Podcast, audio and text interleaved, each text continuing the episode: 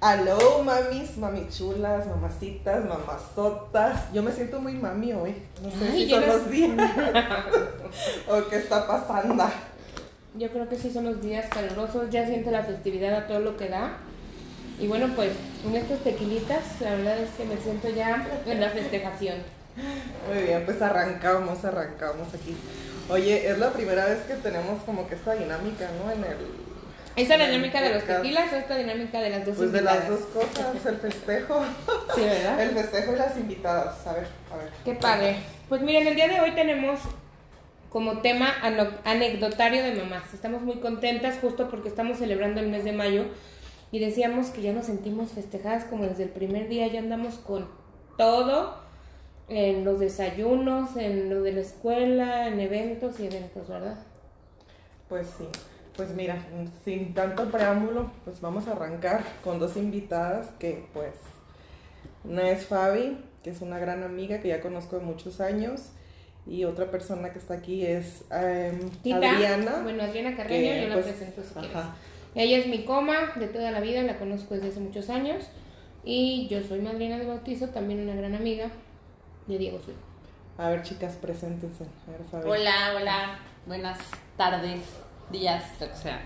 Este, pues yo soy Adriana, soy comadre de Claudia y yo soy sobrecargo, soy mamá desde hace nueve años de un niño que se llama Diego y em, pues ya muy feliz y contenta de estar aquí con ustedes platicando de, de ser mamá, de contarles eh, cómo vivo la maternidad desde, desde mi cancha y Oye, cuéntanos, soltera, casada.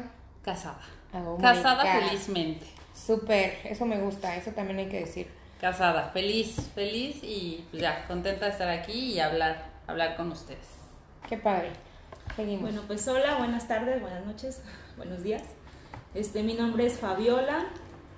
Este, muchas gracias a Natalie que me, que me invitó. Este, pues también de formación soy licenciada en informática. Este, pero soy ahorita mamá las 24 horas del día. Este, casada hace 11 años. Tengo a un chiquito de 7 y uno que tiene uno. Ay, chiquito. Hombre, Sí, el trabajón está en el mero mero. Trabajo. Ahorita. Pequeñito, pequeñito. Qué padre. Oye, ni parece que acabas de tener hijos. Estás espectacular. Sí, ¿eh? Gracias, gracias. Qué padre. Pues bueno, vamos a empezar con las anécdotas. Va a ser una plática de lloriqueos. Ah, no es cierto. De anécdotas de mamás. ¿Quién empieza? ¿Quién es la valiente? Tú. Sí. Y yo así no me dieron tiempo. Y me, me iba a agarrar el tequila, pero dije, no tengo Ya, que no, estar- Yo necesito tequila. más tequila para poder. Pero bueno, no.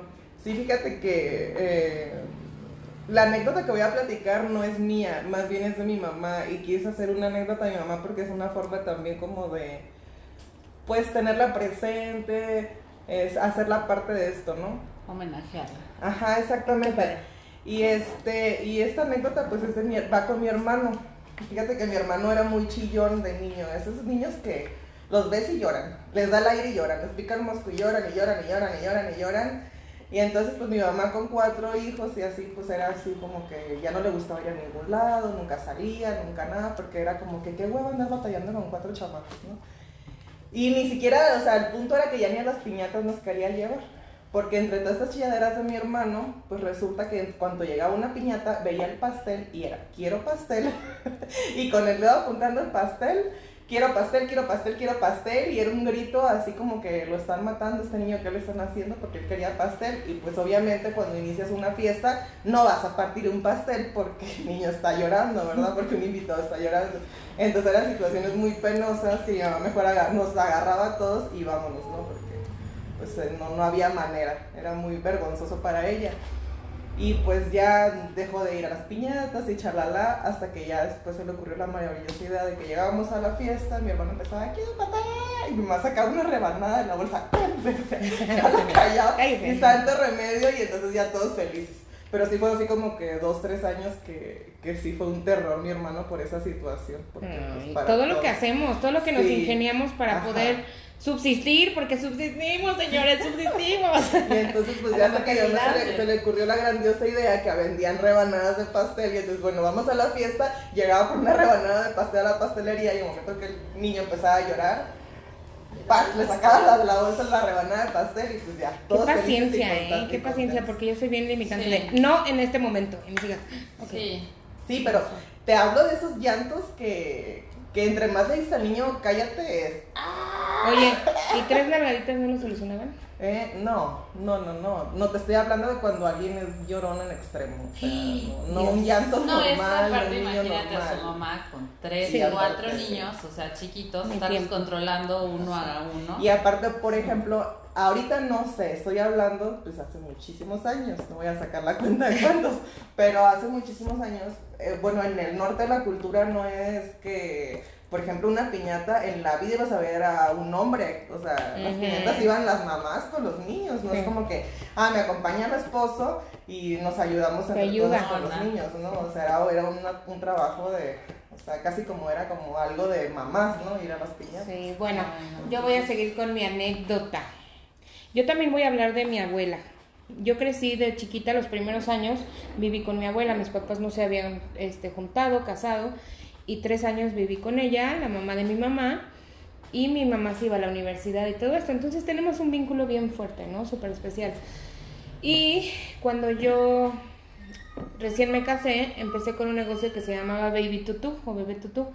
Y yo importaba ropa de Estados Unidos y bueno, pues empezó mucho éxito, éxito, éxito. Todo era en línea hasta que abro aquí este, en Texcoco la tienda ya física. Y entonces yo empiezo a pensar que era una gran opción ir como al, a, no sé, a los a las ofertas de Estados Unidos y traerme ropa.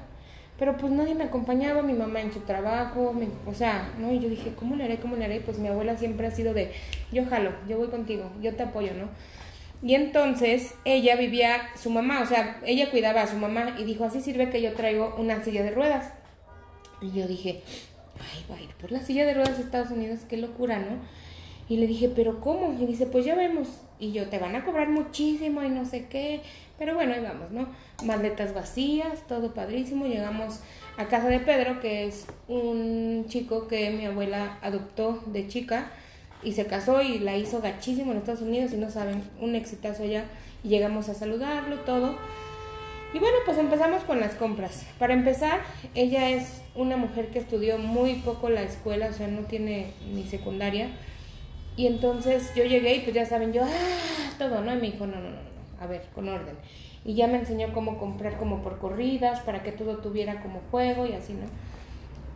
Pasó, pues obviamente, este, no, que no podíamos pasar con todo lo que habíamos comprado por los impuestos. Y entonces ella muy hábilmente me dice, vamos a arrancar las etiquetas, las guardo muy bien y llegando las vamos a volver a poner. Bueno, ella con un sistema, la verdad me salvó las vacaciones como no tienen una idea. Y bueno, ahí vamos a buscar su, su silla de ruedas. Y mi abuela pues es como muy, muy buena onda, pero pues no miente, es como muy recta, ¿no?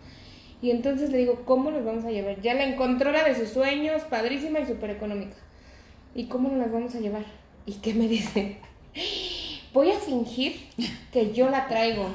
Entonces así no nos Que van a que comprar. es mía. Que es de ella. Y yo, bueno, pues en ese bueno dije, no pasa nada, ¿no? No, hombre, no saben que yo me hacía pipí de la risa cada que la veía en la silla de ruedas porque ella es como una risa traviesa y e- e iba atacada de la risa desde que nos bajamos al aeropuerto a registrarla y ella iba... Y entonces la gente la veía de, ¿qué tiene? Pero ella pues como la maldad y así. Y luego en, en Los Ángeles había unas subidas en el aeropuerto, no hombre, yo sudando la gota gorda. Y Coti, empújame. Y Coti, empújame. Y yo, ya bájate, no te pases. O sea, si sí puedes caminar. Y se atacaba de la risa. Y bueno, la verdad ha sido de las mejores experiencias. Cuando llegamos a abordar el avión, le dicen, disculpe, ¿sí puede caminar? Y ella le hace, pero o sea, le hace, le hace espérame, por favor. Y se agarra. Y se agarra por todos lados y camina. O sea, yo jamás pensé que llegara a tal grado, ¿no? Y bueno, pues la verdad fue una anécdota padrísima que siempre la recuerdo y fue como de, mi barrio me respalda cuando lo necesito, de que me llevó a Estados Unidos. Fuimos siempre como, somos muy apegadas y todo. Y pues gracias a Dios ahí la tengo, ¿no? Y es la mamá de mi mamá. Y bueno, ya saldrá otra con mi mamá que también tengo bien buena. sí. Seguimos con anécdotas. ¿Quién va? Pues la mía no es tan, no es tan bonita. Es, es un poquito eh, triste cada vez que la recuerdo porque fue, fue difícil. Cuando Diego iba a nacer, em, resulta que yo estaba programada para un parto normal y así. Y de repente em, un día eh, em, empecé a sangrar un poco y le hablé al doctor y ya me dice, ¿sabes qué? Pues este, seguramente ya va a nacer tu bebé, vas a- eh, es como normal lo que te está pasando, vas a tener contracciones, eh, pero vente al otro día y te checo. Ok. Ya, llego al otro día y me dice, ¿sabes qué? Llegó a las 7 de la mañana, me revisa y me dice, bueno, pues te quedas. Diego ya va a nacer, porque ya se está quedando sin líquido el bebé. Y yo, ¿qué? O sea, no tenía ni la maleta, nada, nada, ¿no? Entonces ya Pero ya tenías los nueve meses. Sí, ya los tenía, tenía 37 semanas. Ya, total que, este, pues en ese momento fui a, le dije, bueno, nada más déjame ir a bañarme, avisarle a mis papás por lo menos, a mi esposo que, ve- que regrese, bueno, al papá de Diego para que regrese y este, pues que esté aquí. Total, pues me hicieron una cesárea, nace Diego, todo muy bien. Y al otro día, cuando me lo llevan para darle de comer, eh, empieza a vomitar sangre.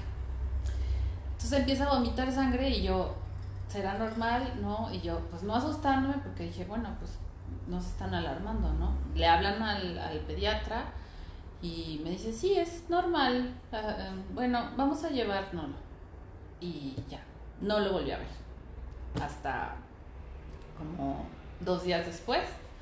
Resulta que eh, se lo llevaron de emergencia para hacerle una transfusión porque estaba perdiendo, perdió toda la sangre con la que nació. Eh, y luego se lo llevaron de emergencia a, a, una- a un, a un hospital, al hospital infantil, porque tenía, estaba, no dejaba de sangrar por arriba y por abajo también. Entonces se lo llevaron en la ambulancia y pues a mí yo así recién cesárea y no sabía, ¿no? O sea, nadie me decía nada.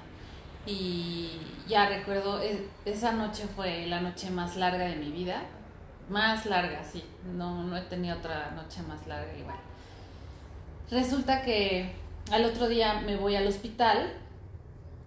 Yo así recién cesárea, yo me quería en ese momento, el doctor me dijo, estás loca, acabas de parir, tienes abierta, espérate al otro día, te llevas unos analgésicos y te vas, ¿no?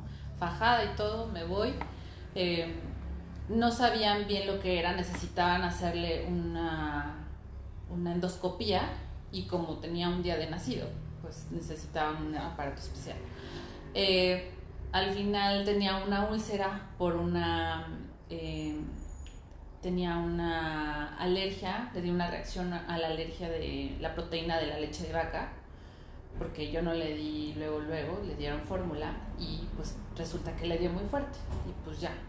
Estuvo tres semanas en terapia intensiva y pues ya los, los primeras, la primera semana, los primeros cuatro días no nos decían qué tenía bien y era como vivir día a día porque nos decían pues si pasa la noche y si pasa la noche y si pasa la noche. Entonces ya pues tú nada más bueno yo decía sí yo decía "Güey, si te lo tienes que llevar está bien o sea nada más que no sufran y estuvimos ahí en el hospital Em, me acuerdo que entré a verlo la primera vez y el papá de Diego me dijo, está lleno de cables, no te vayas a asustar, no vayas a llorar. Claro que llegué y lo vi y lloré, o sea, no pude controlarme, pues todo lleno de agujas, todo.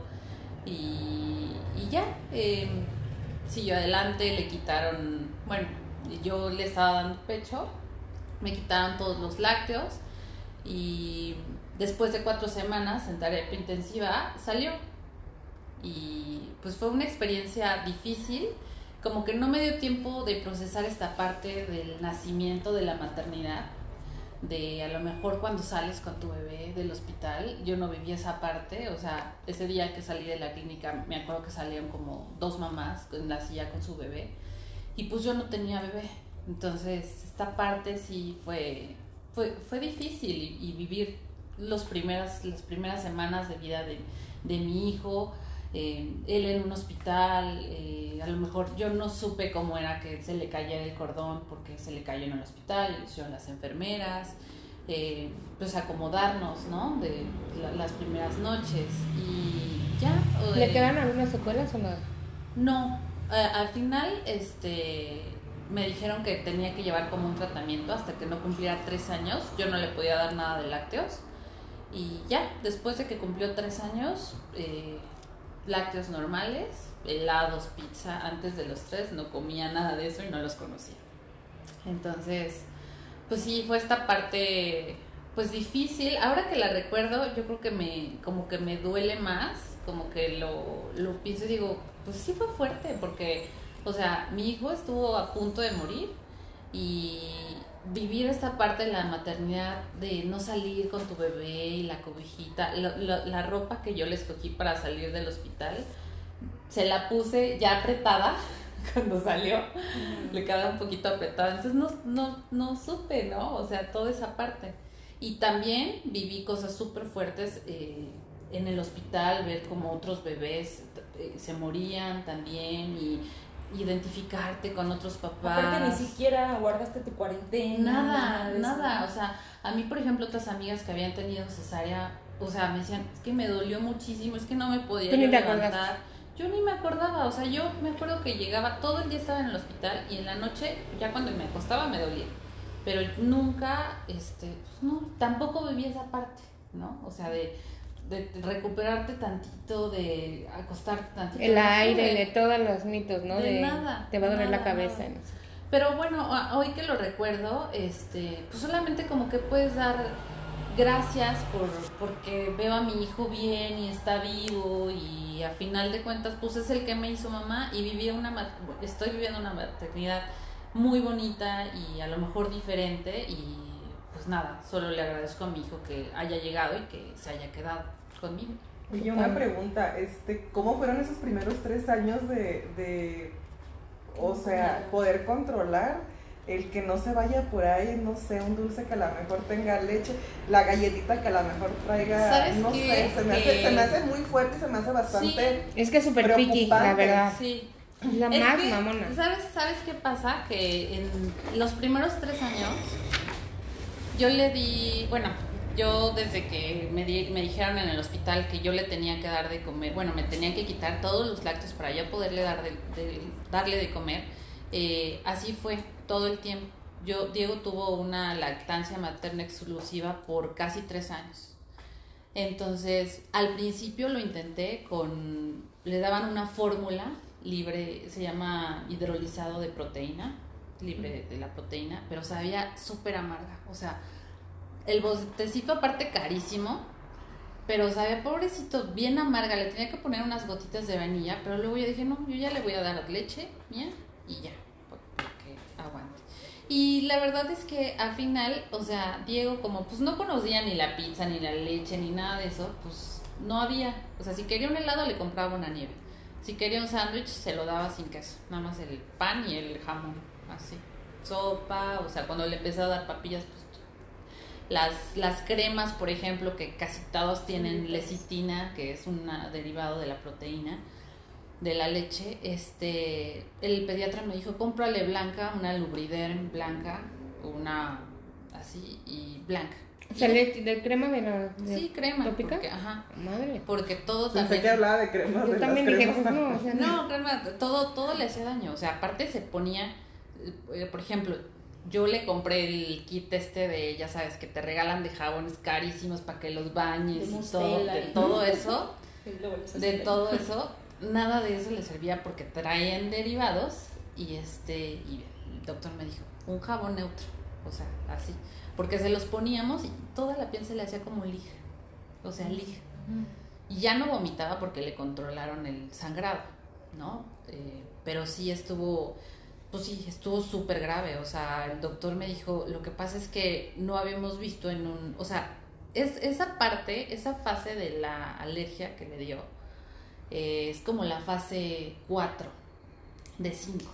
O sea, primero te, pues te enronchas, te da vómito, no sé qué. A Diego le dio un shock hipovolémico, un sangrado de tubo digestivo alto no, al día. y bajo. Al día.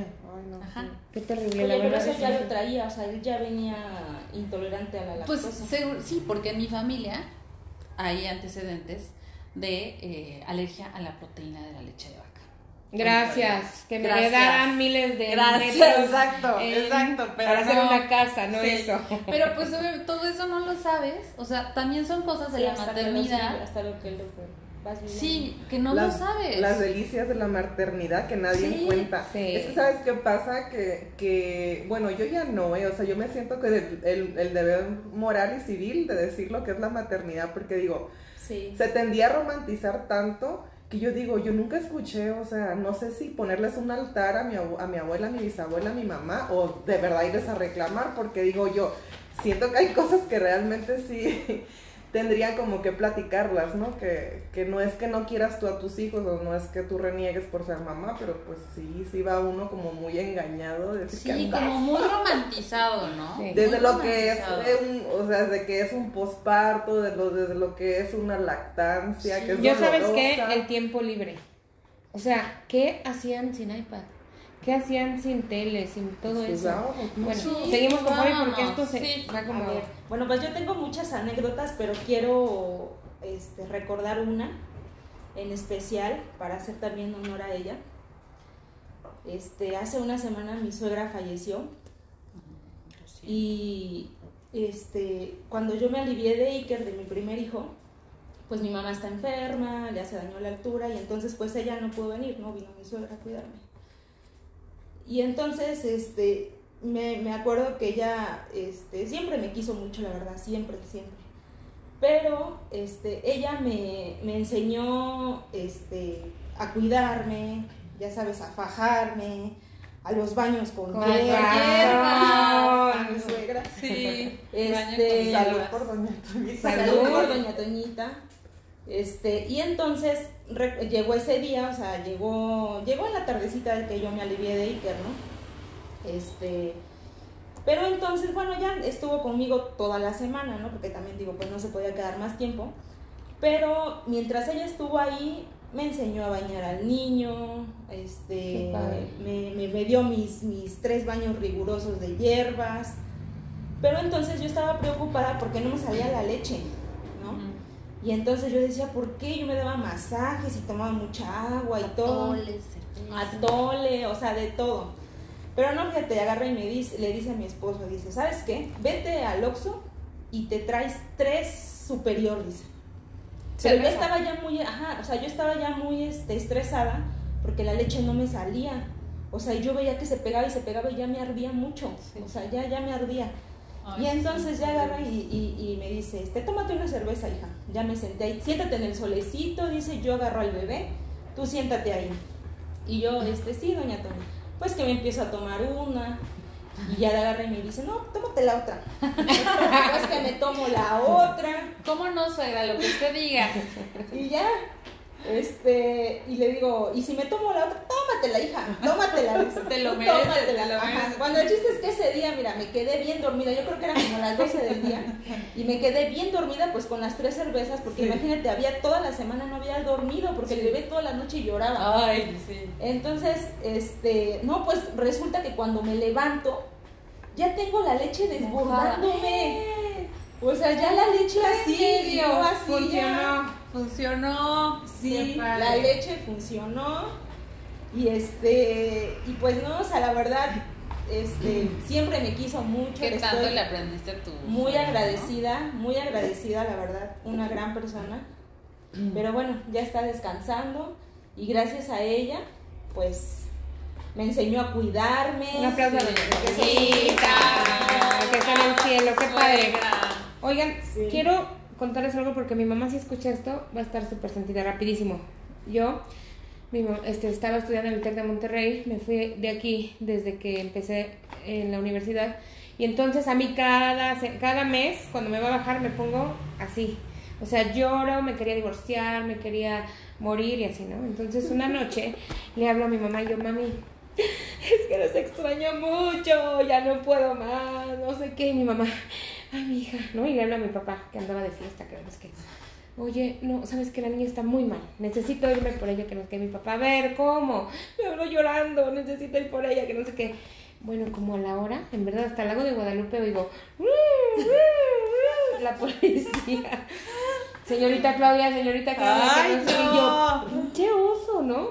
Y salgo toda con los ojos así, mi mamá me dijo, ahorita mando por ti. Nunca me dijo que iba a mandar unos policías Ay, no, de que mi papá, no, yo no puedo ir ahorita, Marisela, cálmate, mañana se le pasa, que no. No, quiero a mi hija ahorita. Bueno, ahí van unos patrulla por ella.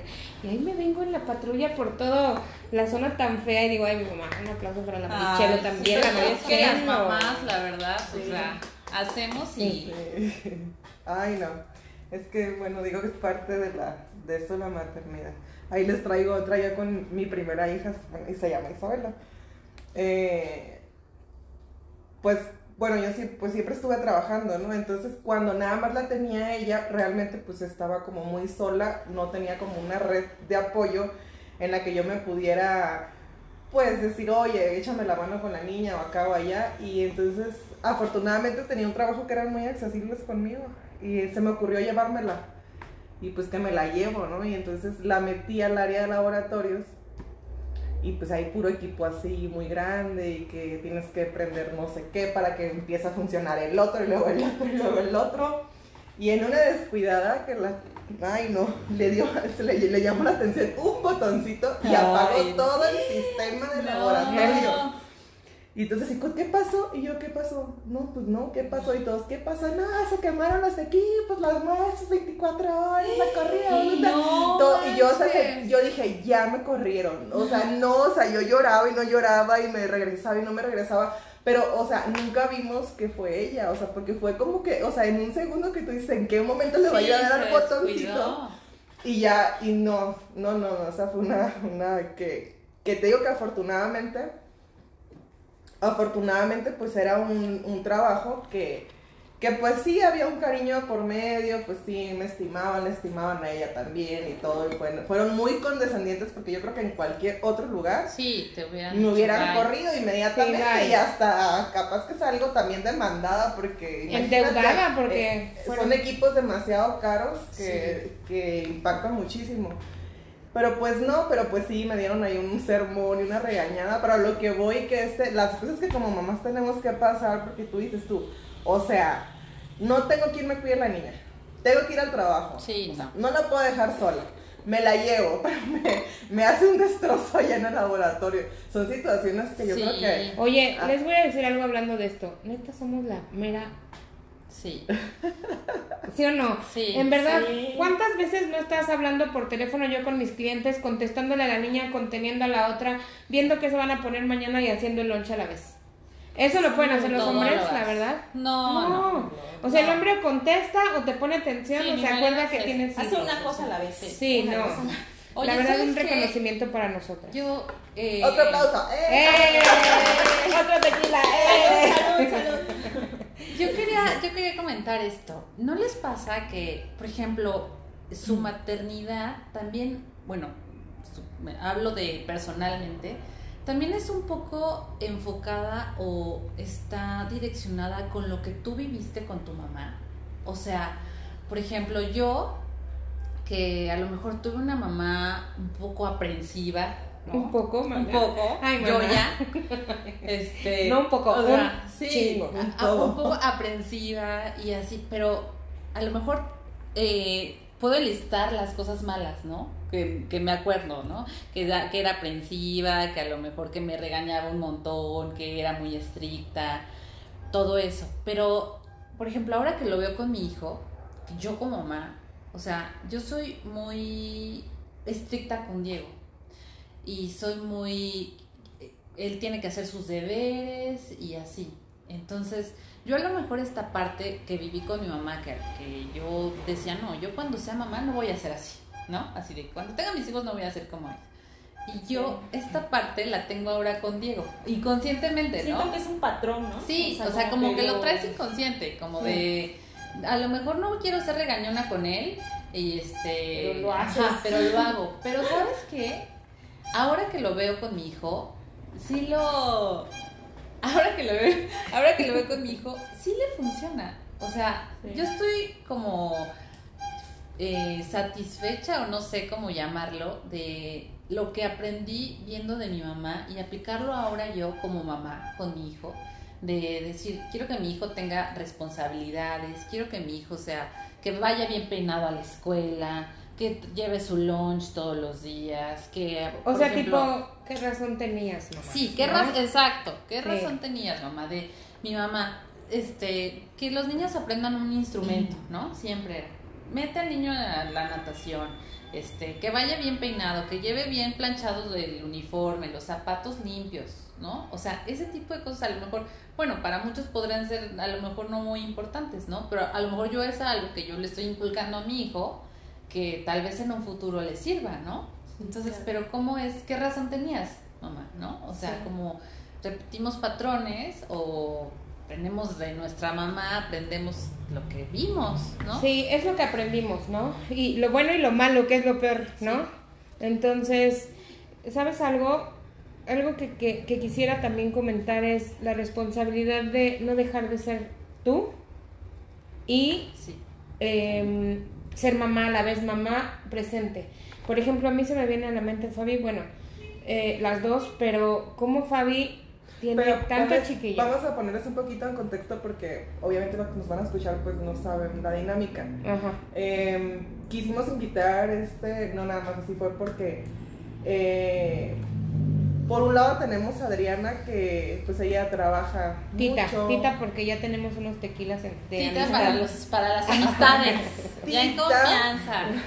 En Confis, acá en Intis, mamis, mamichulas el día de hoy. Este que pues todo el tiempo está trabajando, va y viene, viaja constantemente por el tipo de trabajo que tiene. Y en el caso Fabi, que hoy le toca hacer una crianza desde el lado de una maternidad exclusiva, ¿no? Donde se ha dedicado desde el momento que fue mamá completamente a sus hijos. Y, y el, el fin de esto, pues, es, es, de- o sea, pues, es dejar como en evidencia que no importa cuál rol como mamá tengamos, eh, al final de cuentas, pues, sentimos lo mismo. Creo que nuestro fin común es el mismo. A la hora de, de hacer comentarios sobre los hijos, creo que todas buscamos lo mismo. Que es pues que nuestros hijos estén bien, que crezcan bien, que estén felices, que tengan valores, que sean unos seres humanos eh, responsables, eh, no sé. Fíjate que yo lo que puedo ver también de la diferencia de, de personajes, por así decirlo, es que las dos se super cuidan. O sea, ella se da tiempo para el ejercicio y también Fabi con miles de niños. O sea, podría haber una excusa de no, o sea, es que yo trabajo 24 horas casi. No, es que yo con tantos niños, ¿en qué momento? Y si vieran el cuerp power de las dos, o sea, a mí me Imagínate. cae un super 20, 20 y las dos hacen cross para variar, ¿no? Eh, ese, ese es como otro preámbulo. ¿Qué más? ¿Qué nos pueden decir? Pues sí, yo soy sobrecargo hace cinco años y eh, pues desde que empecé a trabajar, eh, mi hijo tenía cuatro cuando yo entré a trabajar y pues sí fue difícil al principio, yo creo que más para mí, ¿no? Pero justo también lo que decíamos de esta red de apoyo, que es la que tienes que tener cuando eres mamá, cuando trabajas, cuando te desarrollas en otros lados para saber que tus hijos están bien, eh, por lo menos que tienen una sopa caliente, que eh, bien, ¿no? Que se tapan pa- para, ir a la escuela, todo eso.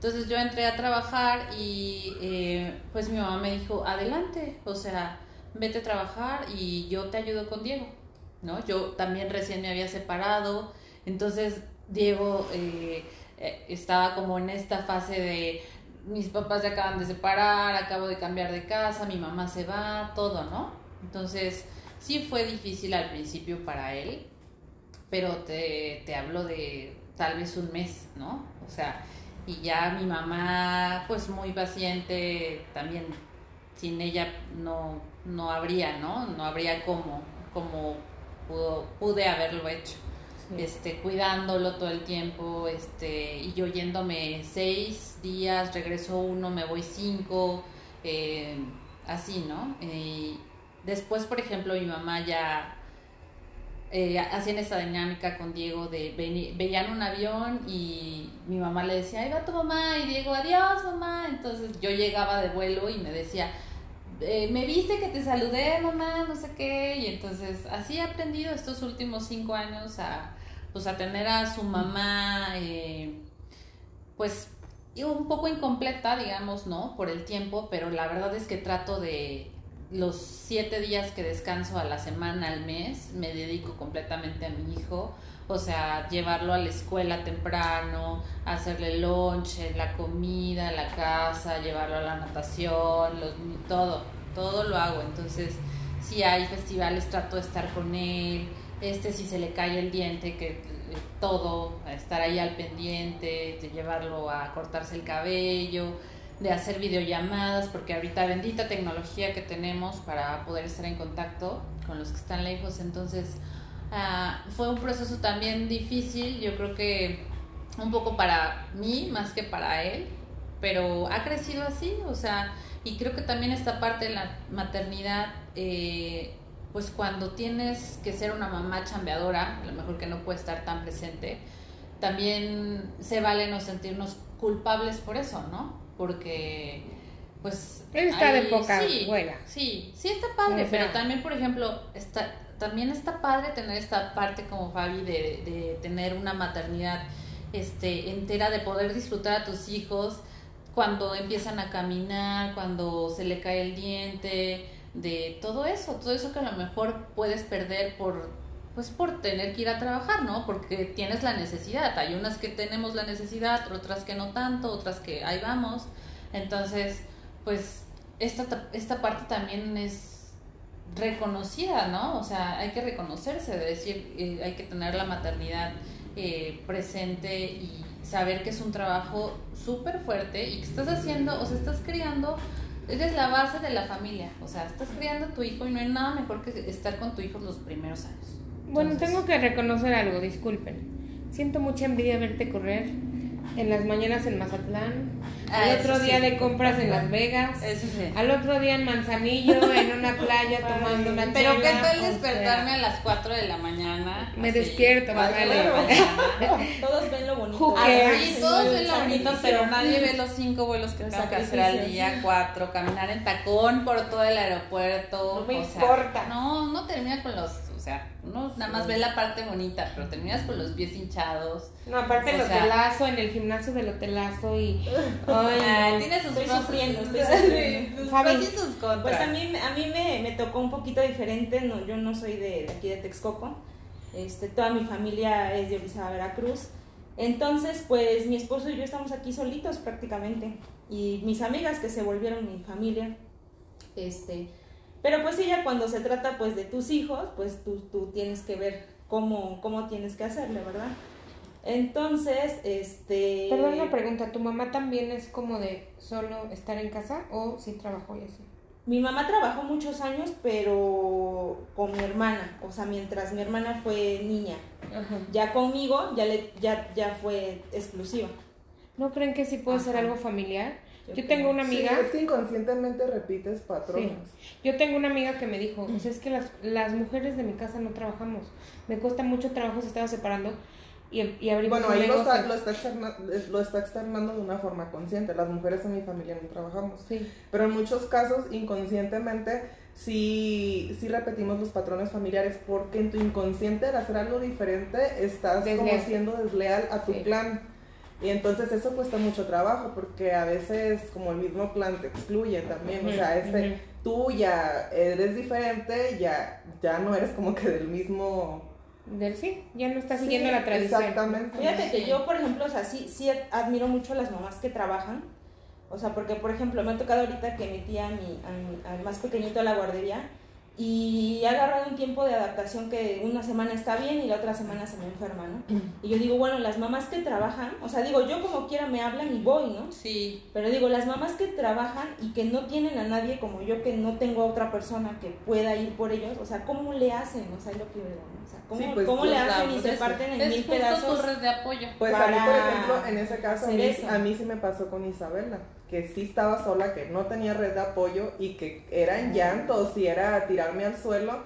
y se me acababa el mundo cada vez que tenía una situación así, de que me hablaban de la guardería, pero digo, ahí la, la- a lo mejor la red de apoyo que pude tener en ese momento fue mi trabajo, porque sí fueron muy, muy empáticos conmigo, incluso con ella me tocó la pandemia de la influenza, y fue así que un día llegando a la guardería fue de que, ¿sabes qué? Se se cierra la guardería por orden presidencial, o sea, y yo así, pues, este, me quedé en el trabajo de que no, ya también me van a correr. Y...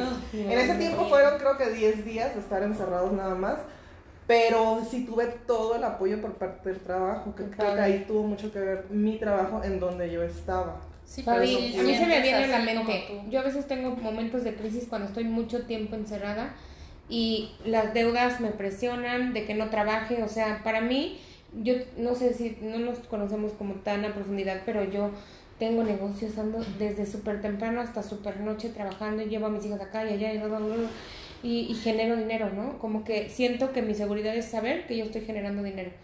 ¿Cómo le haces? O sea, yo creo que dos momentos, dos días en tu vida, así de solo dedicarme y depender así como de, de, de tu esposo, me imagino, que te mantiene. Sí, bueno, obviamente yo ¿Cómo le 100%, haces? Cuéntame. pues 100% dependo de él.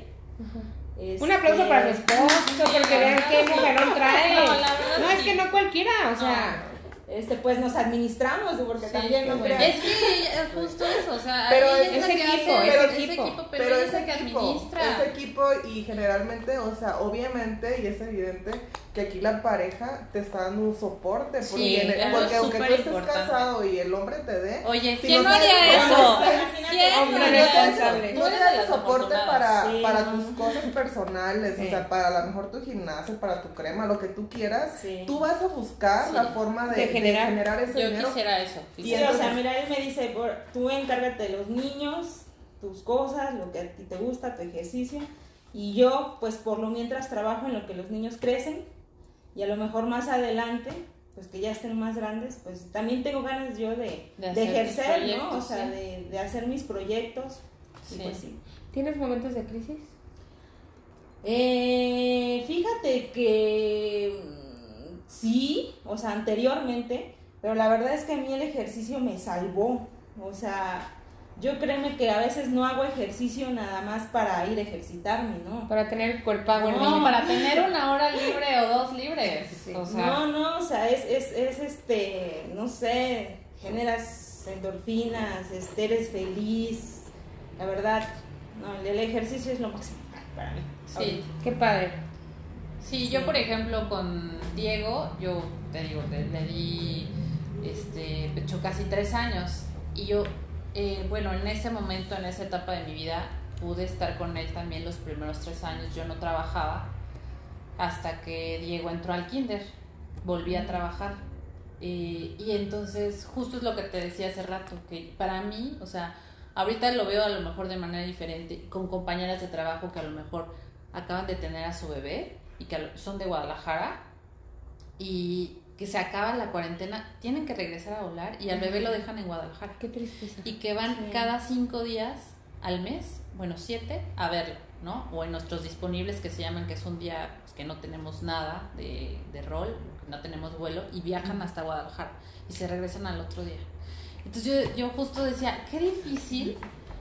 No sé si yo podría hacerlo, tal vez sí, si tuviera la necesidad, claro. Y yo Claro. no, eh, bueno, no, no lo juzgaría ni nada, porque yo para mí estar con mi hijo los tres primeros años de su vida fueron importantísimos. O sea, yo no los hubiera cambiado por nada. O sea, estar con él, darle de comer, eh, su, que me dijera mamá, todo, ¿no? Ya después de tres años, yo, cuando él entró a la, a la escuela, yo dije, no, ya, necesito trabajar, necesito hacer algo, porque, este, bueno, ya las circunstancias me lo requerían. Pero, Sí, claro. o sea, esta parte de eh, tener que dejar a lo mejor a, a tus hijos chiquitos, pues no, no. Sí, no, qué difícil. Oigan, este, por último, les voy a platicar algo súper chistoso. Cuando yo daba pecho, siempre, siempre, siempre, en verdad, no había un momento en el que no tenía que estar. Yo sentía que me salía por acá la leche y tenía que estar empinada de una botella de litro y medio de agua. Cada que las chiquillas me me pedían. Si no sentías que se te cortaba. no, me sentía que como que se, me secaba la boca ah, Es horriblemente. Dan unas crudas espantosas. Es que son de los mitos Sí. que no, nadie te dice. Nadie te- de no, la y te voy a decir algo. De Camila, que pues yo era una señorita Sí, sin forma sí, y sí. así. Este, no, yo no tenía, no, no podía darle pecho. Y mi abuelita también de, no, a ver, sí, Ajá, métele, sí. apriétate Sí. la chichi, métele la boca, ¿cómo que Ya no? Y le abría, Que no va a comer. yo lloraba y le salía la sangre por la boca aquí a la Sí. niña de que, Sí. ¿no? Entonces, bendita abuela, porque míralas Sí, bien, bien, bien. sí. Oigan, vamos a finalizar este episodio y va, ya, Esta mamás primera parte. esta primera parte de anecdotario de mamás y vamos a seguir con uno, un siguiente episodio brutal. No se lo pierdan porque va a estar súper candente con más tequila y todo. Bueno, pues otro episodio más, Claudia, donde segunda Ay, parte. es que está muy bueno esto. Porque pues obviamente somos cuatro personas, tenemos más que hablar, se alarga Los más tequilas, la los cosa, los más tequila, más tequilazos. tequila. Y aquí seguimos. Oye, este lo quiero arrancar con una pregunta para todos ustedes. No quiero que lloren. Bueno, lloren, sí, lloren, Ay, lloren. Les quiero preguntar, el día de mañana, que ustedes estén grandes, a lo mejor ya no estén en este plano, ¿qué quieren que sus hijos sepan de ustedes? Mm. Empieza. Ta, ta, ta, ta. Ay, God. ¿Pero qué? ¿Como que no lo sepan o...? Ajá, o sea, que decir, bueno, empiezo yo si quieren, este, por decir, ¿qué quiero que mis hijas sepan de mí? Empiezo yo si quieres, para que para ver si estamos claras. Yo lo que quiero que sepan es que siempre fueron unas niñas cuidadas. Es que todo lo que ellas son ahora me costó un huevo y la mitad de otro hasta donde yo pude. Traté de estar presente todo el tiempo que pude con ellas. Diseñé mi vida, diseñé mi empleo, diseñé mi futuro para siempre estar presente y poderles dar lo que yo he soñado. Eh, traté de darles el amor que a lo mejor a mí me faltó, me sobró, no sé, pero un amor especial, un amor sano. Me sané también por dejarles un camino libre. Estoy trabajando en mí para eso y que deseo en verdad darles las herramientas para que ellas sean felices y tengan, eh, se sientan realizadas a su forma. Si quieren ser cantoras, pintoras, vender pulseras, lo que sea, que se sientan realizadas. Eso quisiera que supieran. Ay, qué bonito. ¿Quién sigue?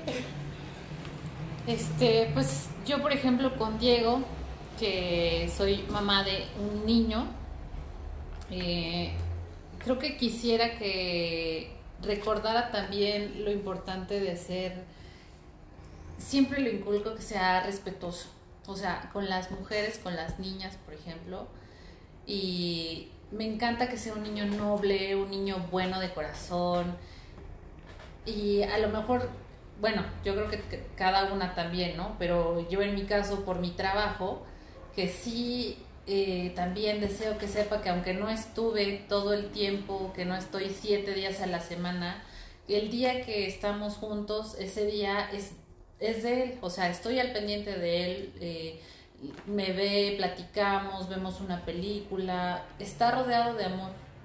En un momento cuando yo me separé del papá de Diego eh, y él era tenía cuatro años, era muy chiquito, eh, esta parte eh, de la separación que le pegó también mucho, un día una psicóloga me dijo, los niños solamente necesitan amor, o sea, necesitan amor para crecer, para florecer, para ser buenos personas, ser buenos seres humanos. Entonces, eso me dediqué a hacer, eso me dedicaba a hacer estos cinco años, eh, desde que me separé de- del papá de Diego, de llenarlo de amor.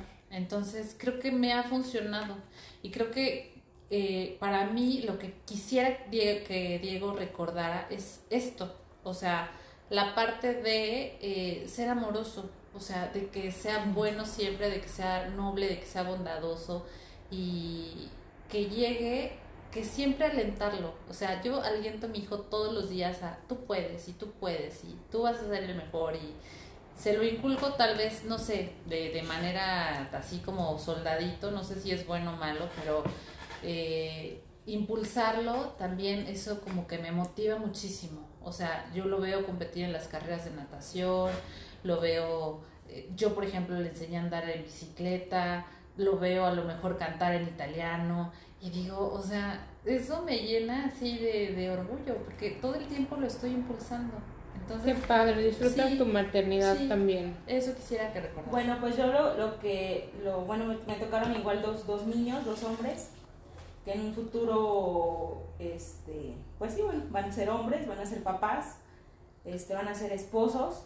Entonces, lo que yo siempre, siempre le, le estoy inculcando, por ejemplo, bueno, ahorita al, al que es más grande, ayúdame, aprende a hacer esto, ayúdame a lavar trastes. O sea, lo estoy educando sin género. O sea, bien. de, de, de que ayude, este, que sea un buen niño, para que en un futuro sea un buen esposo, un buen papá, bueno, ambos, ¿no? Los dos, quiero que eso recuerden siempre de mí. A lo mejor van a ser un poco exigentes, porque yo soy un poco exigente con la limpieza. Entonces, este, pues pobres de las Pero nueras, ¿verdad? no, está bien. Pero. Ay, imagínate pero cuando le llegue- Espero poder verlo. espero poder verlo. Es que nos Que vean a la suegra. Sí, sí. Es que Oye, acuérdate de tu Eso suegra, sí, ¿eh? También no a te mis- pases. A mis nueras fitness, por favor. Sí, Ah. Oye, es que nosotros como mamás de niños, la verdad que pues, nos Tenemos toca una dejarles, gran tarea, ¿eh? Sí, nos toca dejarles a las mujeres que, Sí. que vengan, eh, que se sientan a lo mejor eh, protegidas, respetadas, ¿no? Y eso, eso, que, que ayuden, ¿no? O sea, Sí, no que, claro. que sea solo No porque es hombre, las- no, Ajá, Yo acabo de leer, la verdad, algo que yo no tengo hijos, pero me cayó mucho el 20 que sí, o sea, sí te voy a dejar un hombre que no la golpee, que no todo, pero también deja una mujer, déjame una mujer o algo así, Sí.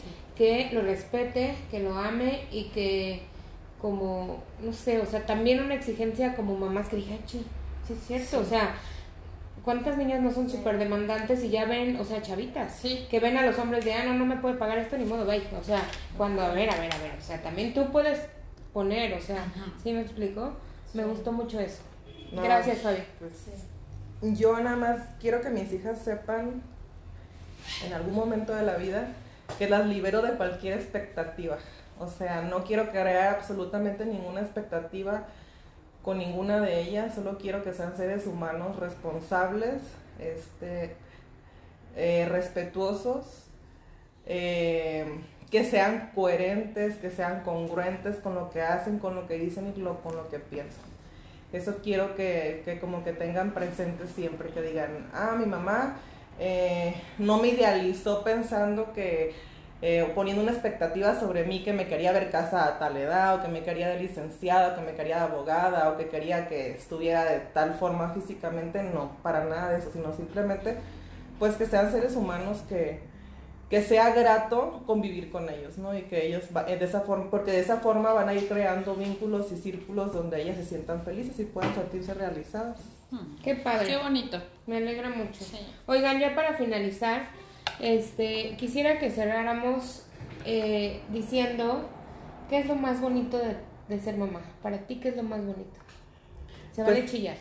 Pues para mí lo más bonito de ser mamá es, es, es como es experimentar el amor así, sin, incondicional. Es que hay un antes y un después de ser mamá, efectivamente, Sí. ¿no? Entonces, eh, sí está esta parte que tú dices, por ejemplo, yo puedo decirte, yo no era ni, yo no soy niñera. De hecho, no es como que... No te ah, gustan los niños. O sea, sí me gustan, pero no tengo como esa De facilidad de, ay, ya, ya ves que hay unas Niñeras, personas así que, de ajá, un bebé ajá. Entonces cuando tuve a mi primera hija decía yo, ¿cómo chingados le voy a hacer? Porque es más, mi mamá se reía de mí porque decía, no le sabes hacer un cariño. Que, que yo le. Ya me lo imagino como es la Natalia, ¿saben? De así, con la chiquilla, aprendiendo. Y yo así como que, pero sí se te despierta como algo ahí que está dormido y experimentas un tipo de amor Ay, sí, incondicional bonito. donde y es automático y es inconsciente, donde ya antepones tú a esa persona que depende de ti y pues sí, en algún punto gira tu mundo en torno a esa personita porque sabes que depende de ti y que, y que pues tú estás para proveerla y que pueda hacerse un ser humano independiente, entonces yo Ay, creo qué que padre. Sí. ¿Tú qué es lo más bonito de ser mamá? Pues creo que lo más bonito es ay, sentir los abrazos de Diego. O sea, me acuerdo que cuando estaba chiquito me quedaba, desde que nació, desde que era bebecito, que bueno, ya me lo traje a la casa, me, me encantaba verlo dormir. Y entonces hasta ahora también de, de grande, ya que tiene nueve, o sea, voy a su cuarto, lo tapo, le doy un beso, nos abrazamos y mami te amo, me encanta. Mi hijo todo el tiempo me dice te amo, te amo, te amo, te amo, te amo. No, Te amo, no. tía Claudia. Entonces, eh, eso, yo creo que Pero te voy a interrumpir, ahorita como me dijiste, ¿no les pasa que, por ejemplo, igual, más cuando, para tus hijos, ¿no? Cuando están chiquitos, o sea, uno siempre va a ser la mamá más bonita para tu hijo. Ah, sí. Y luego los están peleando en el kinder porque es que mi mamá es la más bonita. No, es mi mamá la más bonita. Y tú dices, o sea, ¿qué poder tiene tu imagen para ese niño chiquito que está ahí? Sí. ¿Qué tanto representas tú? Pues O eres sea, todo, ¿cómo Oigan, eres ojalá mi cuñada no oiga esto. Pero no saben, mi, mi sobrino tiene- va a cumplir cuatro años el 30 de este. Nos amamos, nos amamos, pésele a quien le pese. Y siempre va a que me ve, me va a odiar, no. siempre que me ve, me hace, posita. Me dice po, en vez de Clau, po. Posita, eres la más hermosa que veo en mis ojos. Estás muy preciosita. Y yo, ¡ah! Te amo, sí. Sí, qué tiernos, qué tiernos, la verdad. Qué alegría. Seguimos Pues mira, a mí me pasó con mis dos hijos, me está me- bueno, me pasa en este momento, pero yo creo que para mí lo, no sé, lo que me ha marcado muchísimo ha sido la lactancia. Ese sentimiento de, de- bueno, obviamente cuando la lactancia ya está establecida, ¿verdad? Estamos hablando de eso. Sí. Este, pero que, o sea, verlo, su, no sé, su fragilidad mientras él está tomando pecho y sentir que tú eres lo máximo que él tiene, Sí, de un mundo. este, eso es sí, indescriptible, la Sí. verdad, para mí. Sí, qué padre. Yo también, la verdad es que verlas dormir para mí es un sueño. O sea, siento que es alguien tan indefenso, tan, son tan pequeñas y su, su piel todavía así como de bebés. O sea, disfruto muchísimo. Cami tiene así como bien blanco aquí, bien venudo sus párpados. Entonces, cuando está dormida se le ven sus pestañas y así. Desde bebecita, yo tengo ese como anclaje de verla dormida. Siempre la veía y estaba como Yo la también. Yo Y también. todavía lo tiene. Y no iban y les, Y le cada tres minutos la Le respiras. pasas el dedo para ver si sí está. No, yo ahorita en la noche, luego me duermo y le estoy agarrando, agarrando sus párpados. Digo, Dios mío, que es cada noche, hasta que ella lo decida, se los puedo agarrar. o sea. Ay. Y también algo que disfruto mucho y que hasta hoy lo veo es, las veo como mis maestras. O sea, yo soy muy neurótica, o antes de ellas era muy neurótica, muy imponente, muy eh, determinante y, como cero tolerante. De verdad que ellas me han transformado por completo porque no puedo ser explosiva y no me permito ser eh, así como yo soy de, a ver, mi negocio y sí, no Sí. haces nada, me encierro aquí y estoy, ¿qué pasó? No, así todo el tiempo, ¿no? Y cuando oigo su, mami, uf, ¿qué pasó, hija? O sea, no me importa que esté hablando con quien esté hablando y esa, esa forma del ser mía nunca la había detectado con nadie. Entonces, el que ellas me puedan ser un espejo de cómo yo estoy evolucionando por medio de ellas es mágico Sí, para yo mí. también, Es- yo creo que por ejemplo esa parte de, eso también le tengo que agra- agradecer a Diego, o sea, hoy siempre he sido una mujer muy luchona y muy Sí. este, perseverante en todo lo que hago, pero creo que si Diego no hubiera llegado a mi vida, no hubiera estado en este momento a lo mejor en donde estoy, centrada en el lugar a donde estoy. Tal vez hubiera estado trabajando en, igual de sobrecargo, pero llevando una vida a lo mejor de excesos, de porque luego decía, ay, este trabajo, si lo hubiera tenido hace, no sé, 10 años, ¿no? Antes de tener a Diego, seguramente ni lo hubiera tenido, lo que sea, pero no, o sea, creo que tú fui- fuiste la que me dijo, o sea, Diego llegó en el momento que tenía que llegar y que hoy estés centrada en el trabajo que tienes Sí. y estable en lo que tienes que hacer. Entonces, pues sí, o sea, también de- son un poquito nuestros maestros también, Sí. de, de que llegan así y te ponen justo en donde tienes que estar con los proyectos que tienes que enfocarte en este momento y decir, por, por ejemplo, a lo mejor si en este momento mi, mi proyecto es eh, a lo mejor mi trabajo y mi familia, claro, primero mi familia y luego mi trabajo, este, pero ya me tengo que dividir, ¿no? A lo mejor es en mi caso, pero, o sea, sí, es, es así, cada quien toma su, su proyecto, su maternidad como proyecto propio y lo, lo convierte en lo que tiene destinado que ser. O sea, no podría ser de otra manera si no estuvieran nuestros hijos. O sea, no. Oigan, podría. no.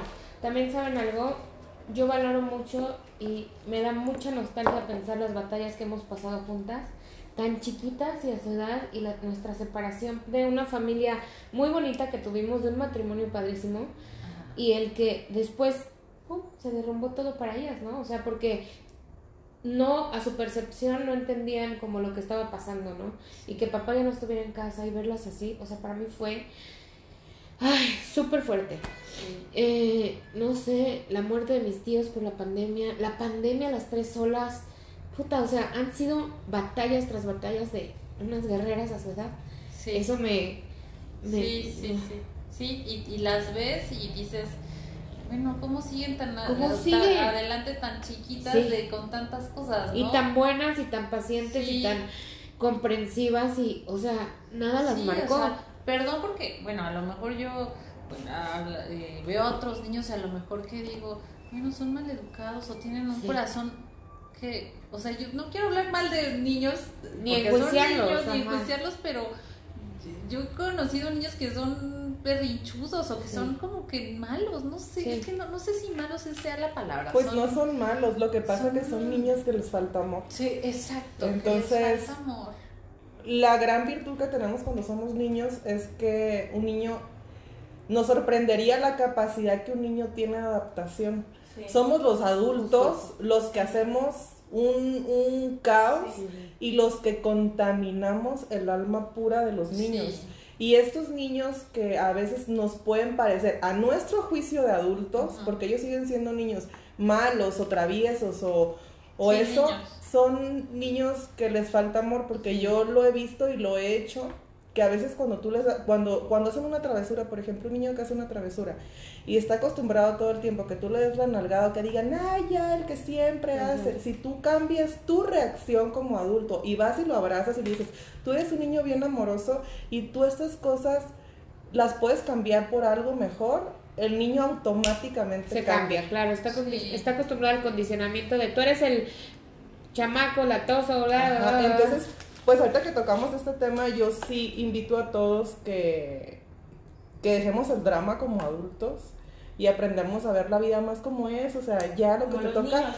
te toca y que porque eso es lo que tú le vas a transmitir a tu hijo. Si Pero- tu hijo en un futuro va a ser igual de neurótico, va a ser mitotero, va a ser mentiroso, en, un- en algún lugar tristemente lo aprendió, hay que aprender uno a voltear a ver de dónde lo Pero está aprendiendo. justo eso, o sea, hablando de la maternidad, ¿dónde es el primer lugar a donde encuentras ese amor? En tu mamá. Claro. O sea, es el primer lugar, fin. Si Ayer la subí mamá te algo de que, de que qué siente un niño cuando le pegas. Lo leíste, ¿verdad? Porque le pusiste así.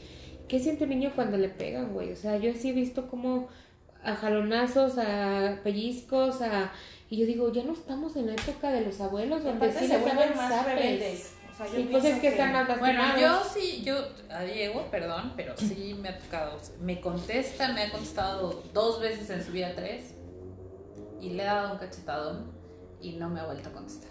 O sea, Sí. a lo mejor no, no es este lo ideal, pero bueno, ¿no? O sea, de- estoy también en contra de la violencia. Ay, yo no, yo creo que hay una nalgada puesta en momento Yo sí, no tengo yo- problema. Yo, creo que solo una vez le di una nalgada a Cami porque algo hizo, no sé si hizo tan grave para pegarle, pero jamás en la vida. Y a partir de ahí, pues tal vez está mal, ¿no? Pero Sí. fue una nalgada en la pompa y sí. Pero sí no, o sea, hay gente que hasta con groserías de ahora el hijo de la no y sé qué. vuelves a lo órale". mismo de, a ver, la mamá es la que pone desde Sí. el principio pues las reglas, el amor, el, todo esto que forma un niño. Sí, desde fíjate que ahora en la- ya en la adolescencia que Cami está así como de, "Ay, Bueno. no se soporta, no, no sé, o sea, la adolescencia, finalmente. No saben, a veces sí me ha querido como, o yo he querido como estallar ante algunos estímulos de ella hacia mí, así de mm, contestaciones, gestos, no sé, y lo único que veo es a Claudia, a lo mejor que no tuvieron esa paciencia de decirle, sí, mi amor, a ver, aquí estoy, como de sobarla, porque luego le duele todo, de en los pies, de besarle los pies, o sea, ese amor que a mí me faltó decir, yo que hubiera querido, donde ni yo me aguantaba, ¿no? Y es eso, o sea, paciencia. Sí, pues es que entrar en temas como de crianza es súper complicado y es Sí. un debatir que pues nunca vamos a llegar a ningún fin porque pues al final de cuentas cada madre o cada núcleo familiar Tiene diferentes. eh, educa de diferente forma. Yo creo que la fórmula, independientemente de cómo la quieras llevar, siempre va a ser el amor. Sí. Mientras tus hijos se sientan amados, así si es una mamá que no está con él en toda la semana, Sí. y tú, él siente tu amor, va a ser un niño que va a transmitir amor. Ajá. Si tú eres una mamá que todo el tiempo está, pero le transmites amor, el niño va a transmitir amor. O sea, Sí, entonces, no sé, yo las Y invito. seguridad y todo. la- ajá, las invito a que no se metan en rollos de que yo lo educo así, ya soy mala mamá por esto, porque Sí. no. No simplemente que a sus medidas, a sus posibilidades y también a la vida que cada uno trae, porque también uno trae heridas, trae problemas, trae muchas cosas que a veces estás en tu peor momento y luego, pues, ay, llega el niño y está así como que, ay, Sí, tú luego dices, como mamá "Ah". somos así de, ay, ¿por qué no le pega? o ¿Cómo Sí. no le da una nalgada? ¿O ¿Por qué lo deja hacer esto? ¿Por qué lo deja berrinches? ¿O por qué le da coca? ¿no? Giovanna. Sí, hay- Este, hay que dar pero amor. sí, o sea, cada quien vive su maternidad Sí, de manera sí, diferente, sí, ¿no? Y hay que respetarlas, ¿no? Claro. Sí, pues bueno. Bueno, pues se acaba el tiempo, oigan, qué triste. Todavía nos falta mucho. Oigan, vamos a tener por el mes de mayo el episodio de Mamás Empresarias. No se lo pierdan y chéquenlo en nuestro siguiente martes. Sí. Ya por último, para despedirnos, otra pregunta. Ah, échale, échale. Con preguntas, eh, ¿qué mensaje le quieren dejar a una futura mamá? Ah, yo siempre les digo, o sea, ser mamá es lo mejor. O sea, con dudas, con todo, es lo mejor. O sea, yo siempre cuando alguien me dice, ay, este, tener hijos o no, yo siempre les digo, eh, la familia es la base de todo. Y ser mamá es irreal. O sea, con, aún así con las desveladas, con que te duelan, te sangren, con todo, todo lo que implica el dinero, que lloren, todo eso. Ser mamá es increíble. No hay nada que se compare con que tu bebé te vea, con que te diga mamá, con que te abrace, con que lo escuches llorar por primera vez. No hay nada. Ah, yo les quiero decir que también ser mamá es un bebé en casa es una bendición. O sea, se abren caminos, se abren puertas que no estaban abiertas. Se, hay, hay luz donde a lo mejor no existía luz, aunque sí hubiera. Eh, para mi mamá, ser mamá, yo nací para ser mamá. Y aunque haya muchas defensoras de teorías de tú eres única y los hijos no te hacen, a mí sí, mis hijas me hacen la mejor versión de mí, por ellas trabajo cada día, por ellas me esfuerzo por sanarme, por ellas veo lo maravilloso de la vida y sin ellas no sé qué sería de mi vida. Sí, tu motor. Pues miren, bueno, yo, no sé, cuando era yo soltera, este, siempre yo era de la típica de que cuando vas a tener un bebé y que cuando ya tuvieras el otro, que cuando tienes El quieres el otro. Pero créeme que ahorita que soy mamá, este, sí soy muy respetuosa en eso, en que cada quien decida el momento. Por ejemplo, yo decidí el momento en que yo quería tener un bebé y fue el mejor momento para mí. Volví a decidir cuándo quería tener el segundo bebé, también se me dio. Y soy muy feliz, ¿no? Por eso. Pero sí soy muy respetuosa de cada mamá. Este, de, también las que deciden no tenerlos, pues también es, es Claro, muy válido claro, sí. y no es algo malo. O sea, Sí. es una decisión, una decisión pues, Sí, la maternidad por ahí dice, ¿no? Es este deseada o no deseada. Claro. Entonces, pues sí. Pues yo el mensaje que les dejo a las posibles futuras mamás es que de verdad se hagan un acto de introspección y piensen realmente si quieren ser mamás por convicción o quieren ser mamás porque las está presionando la sociedad, porque es lo que toca o porque en esa pareja en algún momento también las está presionando a que tengan un hijo. Porque ya estás porque, grande. ajá, porque, porque es algo que es para siempre, o sea, no es como que ya tengo al hijo y ya me di cuenta que fíjate, la maternidad no es para mí, entonces ¿dónde lo regreso? Porque también es válido que como mamá te pase, o sea, que hay momentos en que dices tú, ¿en qué me metí? Sí, No, o todo sea, el tiempo te pasa. Sí, o sea, no, no todo el tiempo sí. vas a decir, ay, mis hijos son los más maravillosos del mundo. No es cierto. No. Va a haber momentos en que vas a decir en qué chingados me metí.